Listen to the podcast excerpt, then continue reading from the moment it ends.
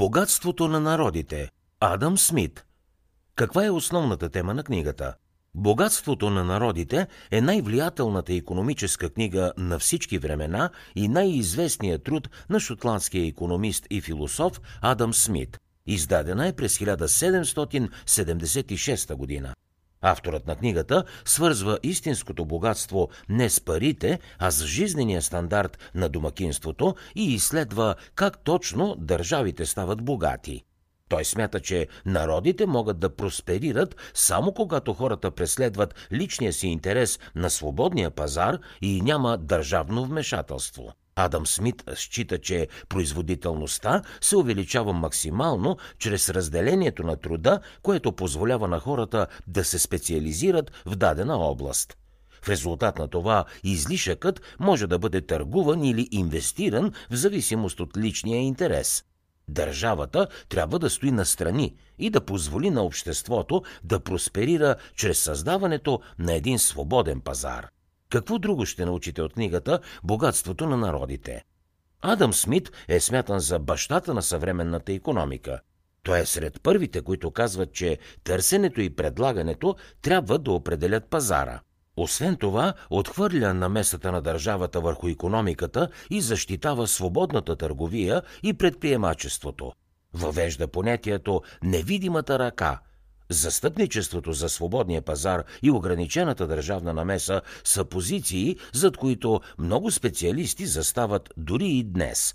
Една от основните идеи в книгата Богатството на народите е, че наглед хаотичният свободен пазар е саморегулиращ се механизъм, който доставя тези стоки, които са най-търсени и най-необходими на обществото.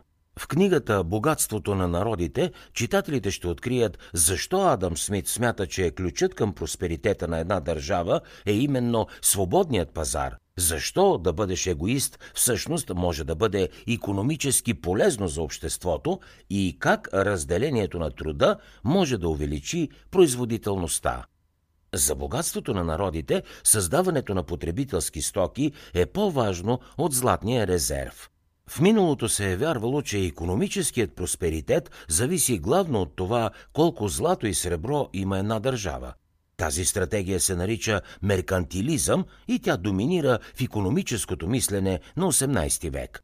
Адам Смит атакува меркантилизма и за защита на своята теория изтъква несигурността при търговията между страни с благоприятен търговски баланс – според него, економика, която се базира на златото, е нерационална. Много ръководители на държави погрешно смятат, че златото и среброто са най-важните показатели на богатството. Всъщност, тези благородни метали са просто стоки, които могат да се търгуват точно като зърното и месото. Също така се е смятало, че народите могат да просперират само чрез обедняването като своите съседи. Това обаче не е така – все пак нациите безспорно стават по-богати чрез търговията, дори ако техните съседи също са богати и проспериращи. Според Адам Смит, далеч по-важен от златото и среброто е трудът. Само той може да създаде стоки или услуги, които да могат да се търгуват. Ето защо количеството труд, вложено в производството на даден артикул, отразява истинската му стойност. Философията на Адам Смит следва основните положения на трудовата теория за стойността.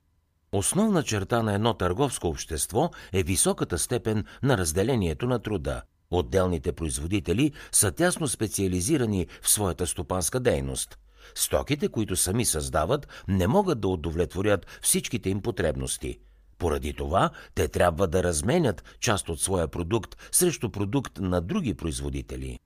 Адам Смит казва, всеки човек живее като разменя или става в известна степен търговец, а самото общество се превръща всъщност в търговско общество. Книгата Богатството на народите отрича схващането на физиократите, че земята е главният източник на печалба. Вместо това, тя утвърждава основното значение на труда. За да чуете още резюмета на световни бестселери, свалете си приложението Бързи книги безплатно още сега.